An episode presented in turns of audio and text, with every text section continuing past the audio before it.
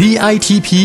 สร้างมูลค่าเพิ่มสู่โลกการค้า พอดแคสต์ที่จะช่วยเพิ่มมูลค่าสินค้าของคุณในตลาดโลก จัดโดยสำนักส่งเสริมนวัตกรรม และสร้างมูลค่าเพิ่มเพื่อการค้า กรมส่งเสริมการค้าระหว่างประเทศกระทรวงพาณิชย์ วัสดีค่ะ พบกับ DITP สร้างมูลค่าเพิ่มสู่โลกการค้า พอดแคสต์ที่จะช่วยเพิ่มมูลค่าสินค้าของคุณในตลาดโลกได้ค่ะ วันนี้อยู่กับดิฉันนะคะ เพลินพินิตรมรนักวิชาการออกแบบผลิตภัณฑ์ชำนาญการ จากกลุ่มงานแผนและส่งเสริมภาพลักษณ์ค่ะคุณผู้ฟังคะกลยุทธ์ในการที่เราจะเพิ่มมูลค่าสินค้าเนี่ยสามารถทำได้หลายวิธีนะคะหนึ่งใน กลยุทธ์ที่สำคัญนะคะก็คือการพัฒนาเรื่องของบรรจุภัณฑ์ค่ะ สินค้าที่ดีเนี่ยเมื่ออยู่ในแพ็กเกจที่เหมาะสมนะคะ สามารถที่จะสร้างความน่าสนใจ แล้วก็สามารถที่จะประสบความสำเร็จทางธุรกิจได้แน่นอนค่ะ วันนี้ค่ะเรามีตัวแทนนะคะ จากเวที PM Award มาอยู่กับเราในวันนี้ค่ะ เขาเป็นผู้ผลิตสินค้าแล้วก็บริการนะคะ จากบริษัทเบนจามิดบรรจุภัณฑ์จำกัดค่ะ ที่ได้รับรางวัลธุรกิจบริการยอดเยี่ยม หรือว่า Best Service Enterprise Award นะคะ ในสาขาธุรกิจสิ่งพิมพ์และบรรจุภัณฑ์ค่ะ เป็นเวลาเกือบ 40 ปีแล้วนะคะ ที่เบนจามิดบรรจุภัณฑ์เป็นผู้ผลิตแล้วก็จำหน่ายบรรจุภัณฑ์ที่มีหลากหลายผลิตภัณฑ์เลยค่ะ ไม่ว่าจะเป็นบรรจุภัณฑ์โลหะที่เป็น กลุ่มกระป๋องคุกกี้นะคะ หรือว่ากระป๋องลูกอม กระป๋องชาที่เราคุ้นๆกันอยู่ในท้องตลาดเนี่ยนะคะ รวมไปถึงกล่องเหล็กสำหรับใส่ของต่างๆ ด้วยค่ะ มีบรรจุภัณฑ์พลาสติกสำหรับใส่อาหารนะคะ รวมไปถึงแก้วกาแฟพลาสติก แล้วก็ที่สำคัญนะคะ รับผลิตสินค้าพรีเมียมสำหรับการส่งเสริมการขายอีกด้วยค่ะ ซึ่งบรรจุภัณฑ์ทุกชนิดเนี่ยนะคะ ลูกค้าสามารถที่จะสั่งพิมพ์ลวดลาย หรือว่าใส่โลโก้ของแบรนด์ ลงไปบรรจุภัณฑ์ได้เลยค่ะ และในการออกแบบบรรจุภัณฑ์ต่างๆเนี่ยสามารถที่จะรองรับความต้องการของลูกค้าได้ด้วยทีมงานที่มีประสบการณ์นะคะ ไม่ต้องเสียเวลาเลยค่ะ วันนี้เราไปคุยรายละเอียดแบบเจาะลึกกับเจ้าของรางวัลกันเลยดีกว่านะคะ วันนี้เราได้รับเกียรติจากคุณธงชัย โอลานริกสุพักนะคะ กรรมการผู้จัดการบริษัทเบนจามิดบรรจุภัณฑ์จำกัดค่ะ ที่จะมาร่วมพูดคุยกับเราในวันนี้ค่ะ สวัสดีค่ะคุณธงชัยอะครับ สวัสดีครับค่ะ อยากให้คุณธงชัยลองเล่าให้เราฟังหน่อยค่ะว่า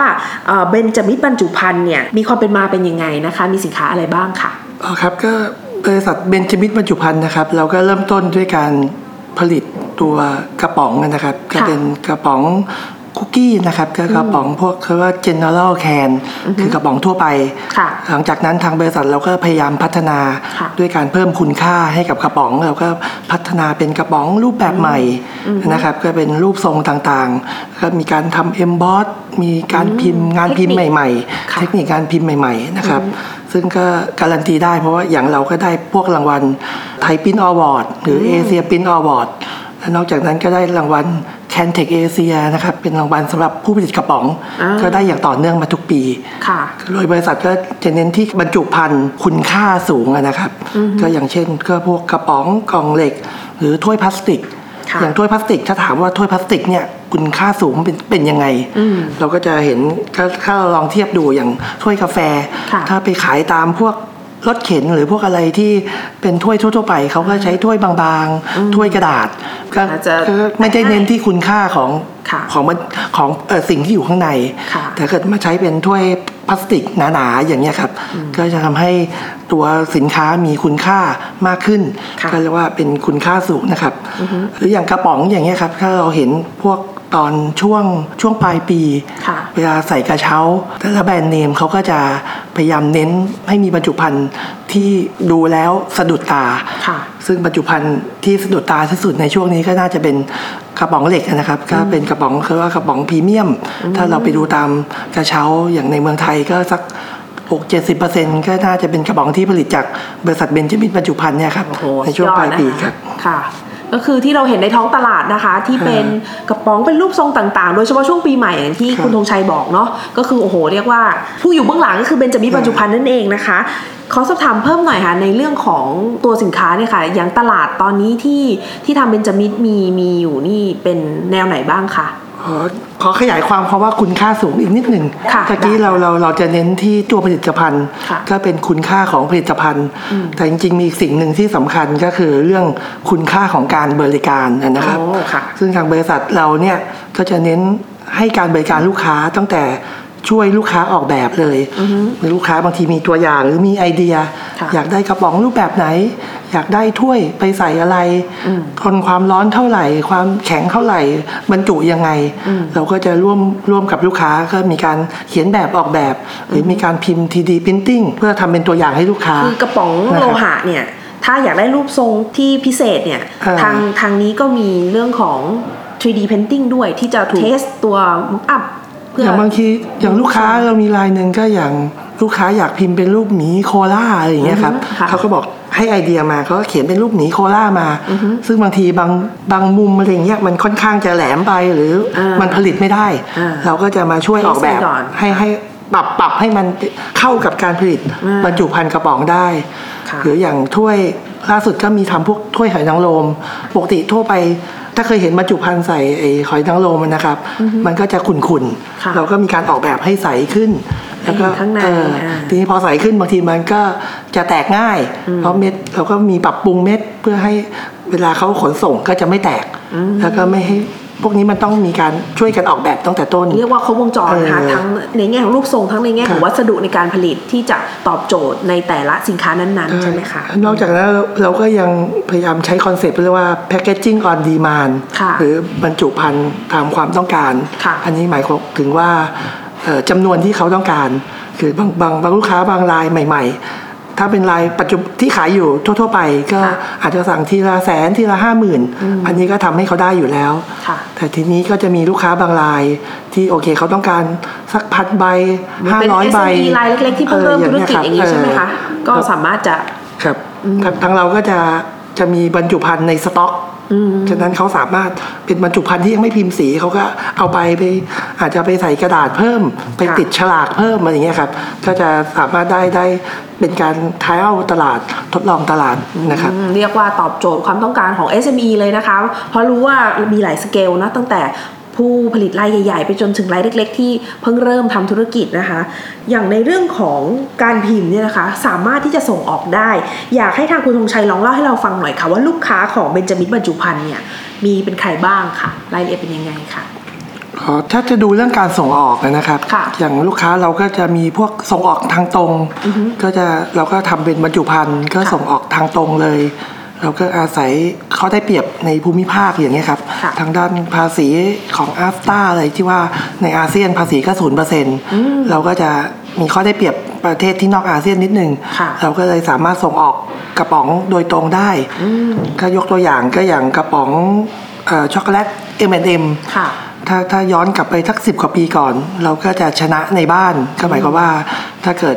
กระป๋องที่นำเข้าจากเมืองจีน มาแข่งราคากับ กระป๋องที่เราผลิตในเมืองไทย เราก็จะชนะ แต่ถ้าเกิดเป็นประเทศเวียดนามอะไรเงี้ยหรือประเทศใน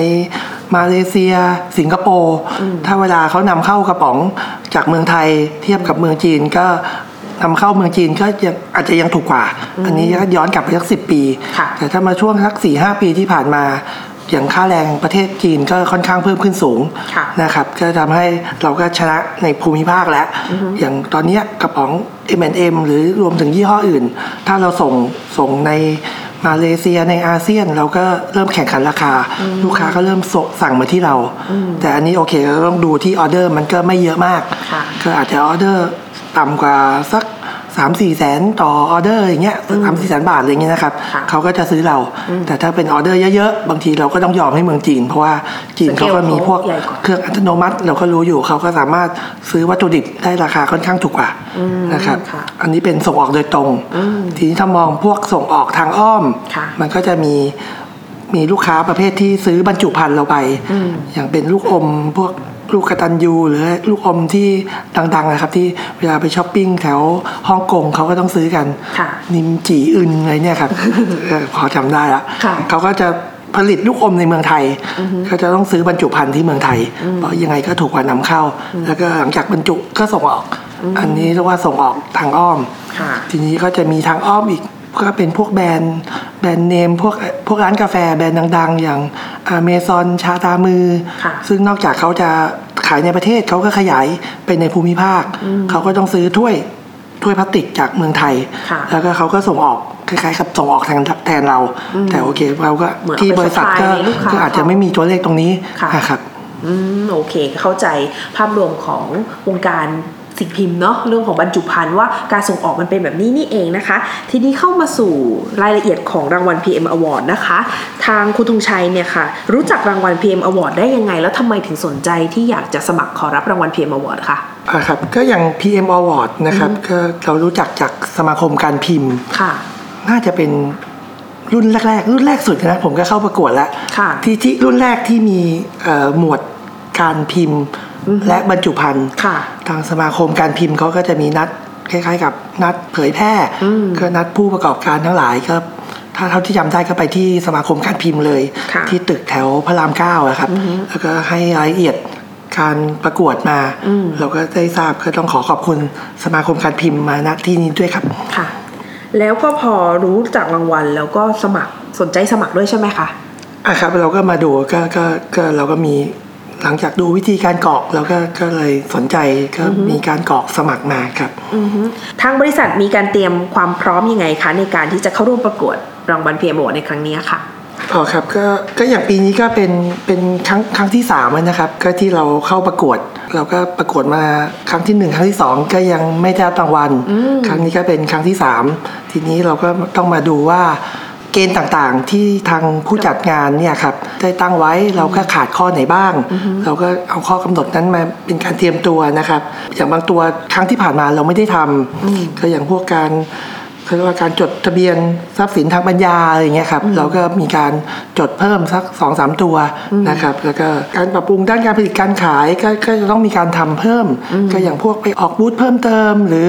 มีการให้ความรู้กับทางลูกค้า แล้วก็มีการทำเพิ่มมา ค่ะครับ แล้วคิดว่ารางวัล PM Award เนี่ยมีประโยชน์ต่อธุรกิจของท่านมากน้อยยังไงคะครับก็รางวัล PM Award ก็ถือว่าเป็นรางวัลอันหนึ่งซึ่งซึ่งก็ถือว่าเป็นที่สุดของของประเทศไทยแล้วค่ะซึ่งถ้าเราได้รับมาก็จะเป็นเครื่องยืนยันได้ว่าทางเรามีการผลิตสินค้าและการบริการที่ยอดเยี่ยมอะนะครับค่ะก็จะลูกค้าก็จะมีความไว้วางใจมากขึ้นนะครับ ส่วนทางด้านซัพพลายเออร์เมื่อเห็นว่าเราได้รับรางวัลก็จะมีความมั่นใจในบริษัทค่ะถ้ามีเทคโนโลยีใหม่ ๆ หรือมีเอ่อแนวความคิดใหม่ๆ ก็จะมานำเสนอที่บริษัท แล้วก็จะร่วมมือกันในการผลิตสินค้าให้กับลูกค้าต่อไปนะครับค่ะแล้วก็ที่สำคัญอย่างหนึ่งก็เราสามารถใช้ตัว PM Award นะครับเป็นเครื่องมือในการส่งเสริมการขายได้นะครับ มีเรื่องของแนวทางหรือว่าเทคนิคในการพัฒนาหรือว่ารักษาคุณภาพของสินค้าและบริการอย่างไรคะ เพื่อที่จะให้ลูกค้าเนี่ยมีความประทับใจในการใช้บริการอย่างต่อเนื่องอะค่ะก็อย่างบริษัทเราก็จะพัฒนาอย่างต่อเนื่อง เราก็ต้องมีรับรับเทคโนโลยีใหม่ ๆ มาอยู่แล้วค่ะอย่างเทคโนโลยีถ้าเป็นพวกการผลิตกระป๋องเราก็มีการทำเอ็มบอสใหม่ๆนอกจากมีการมีการเอ็มบอสทั่ว ๆ ไป ความสูงทั่วไปแล้วก็มี พัฒนาเป็น m b o s 3D ก็ก็เป็น m b o s หรือว่า m b o s 3มิติ มีมีแนวสูงต่ำในตัวกระป๋องค่ะนะครับหรือทางด้านถ้วยพลาสติก เราก็มีการพัฒนาหาวัตถุดิบใหม่ ๆ อย่าง PP ประเภทเอ่อถ้วย ใสพิเศษอะไรเงี้ยครับ ถ้าสังเกตดูลองลองไปดูที่ถ้วยเซเว่นอีเลเว่นนะครับก็จะเป็นถ้วย PP ที่ใสกว่าที่อื่น อันนี้เราก็พัฒนาร่วมกับเขามาเพื่อให้ได้ถ้วยที่ใสพิเศษมากขึ้น หรือบางบางอย่างเราก็ทำผลิตภัณฑ์ที่แตกยากอย่างเงี้ยครับก็จะมีพัฒนาพวกนี้ต่อต่อเนื่องต่อไปครับอืมยอดเลยค่ะ มาถึงช่วงสุดท้ายแล้วนะคะ อยากให้คุณธงชัยนะคะ ฝากคำแนะนำสำหรับผู้ประกอบการที่อาจจะพลาดรางวัลในปีนี้ค่ะ หรือว่าท่านที่สนใจจะสมัครเข้าร่วมรางวัลในปีหน้าค่ะอ๋อครับในการประกวดเราก็ต้องมีความพยายามนะครับ อย่างทางบริษัทเบนจามิดเราก็ประกวดครั้งนี้เป็นครั้งที่ 3 แล้ว ก็ถึงได้รางวัล เราก็ต้องค่อย ๆ พัฒนาของเราต่อไป ซึ่งตามที่เราดูเนี่ยอย่างเกณฑ์ที่ทางผู้จัดกำหนดมา ต่อให้ไม่ได้รับรางวัล ถ้าเราทำตามก็จะเป็นประโยชน์กับบริษัทมากนะครับ ถ้าเราพัฒนาตามอย่างพวกการพัฒนาองค์ความรู้ การถ่ายทอดองค์ความรู้ค่ะเราก็สามารถเอ่อเป็นคล้ายๆ กับเป็นเครื่องกระตุ้นให้ทีมงานเราไปพัฒนาตามเกณฑ์ที่ทางผู้จัดกำหนด ซึ่งสุดท้ายแล้วก็ทำให้บริษัทพัฒนายิ่งยิ่งขึ้นไป ก็อยากให้ผู้ประกอบการทุกท่าน ก็มีความพยายามในการพัฒนาขบวนการการผลิตขบวนการการธุรกิจของบริษัท ก็โดยเราสามารถดูตามเกณฑ์ที่ทางผู้จัดกำหนดนะครับแล้วก็จะเป็นแนวทางให้พัฒนาบริษัทให้ยั่งยืนยิ่งขึ้นต่อไปได้ ครับสุดยอดเลยค่ะ คนมีสินค้าเนี่ยนะคะก็จะต้องพัฒนาเรื่องแพคเกจจิ้งนะคะเพื่อที่จะให้คนซื้อหรือว่าลูกค้าของเราเนี่ยชอบนะคะคนผลิตแพคเกจจิ้งเองเขาก็ต้องพัฒนาเรื่องของคุณภาพมาตรฐานการผลิตของตัวเอง แล้วก็รวมถึงการบริการให้มีคุณภาพแล้วก็น่าประทับใจนะคะสำหรับวันนี้ต้องขอขอบคุณคุณธงชัย โอลานริกสุพักนะคะ ที่มาร่วมพูดคุยแล้วก็แชร์เรื่องราวดีๆ ในการทำธุรกิจให้เราฟังกันนะคะ ขอขอบคุณค่ะครับขอบคุณครับค่ะ ท่านที่สนใจรายละเอียดเกี่ยวกับรางวัล PM Award นะคะ สามารถเข้าไปดูรายละเอียด แล้วก็รายชื่อผู้ได้รับรางวัลทุกสาขาได้ที่เว็บไซต์ www.pm-award.com นะคะ รวมไปถึงฝากติดตามพอดแคสต์ของเราด้วยค่ะ ฟังแล้วนะคะ ถ้าชอบกด subscribe เพื่อที่จะได้รับข้อมูลข่าวสารทางการค้าดีๆนะคะ ได้เป็นประจำทุกวันจันทร์ถึงศุกร์ค่ะ EP พิเศษ เรื่องของ PM Award ยังมีอยู่อย่างต่อเนื่องนะคะ อย่าลืมไปติดตามแล้วก็รับฟัง Case Study ของธุรกิจดีๆ ของผู้ที่ได้รับรางวัล PM Award ค่ะสำหรับวันนี้นะคะ ดิฉันแล้วก็คุณตรงชัย คงต้องขอลาไปก่อนนะคะ สวัสดีค่ะ สวัสดีครับ DITP สร้างมูลค่าเพิ่มสู่โลกการค้า ติดตามข้อมูลข่าวสารและกิจกรรมดีๆ เพิ่มเติมได้ที่ www.ditp-design.com หรือสายด่วน 1169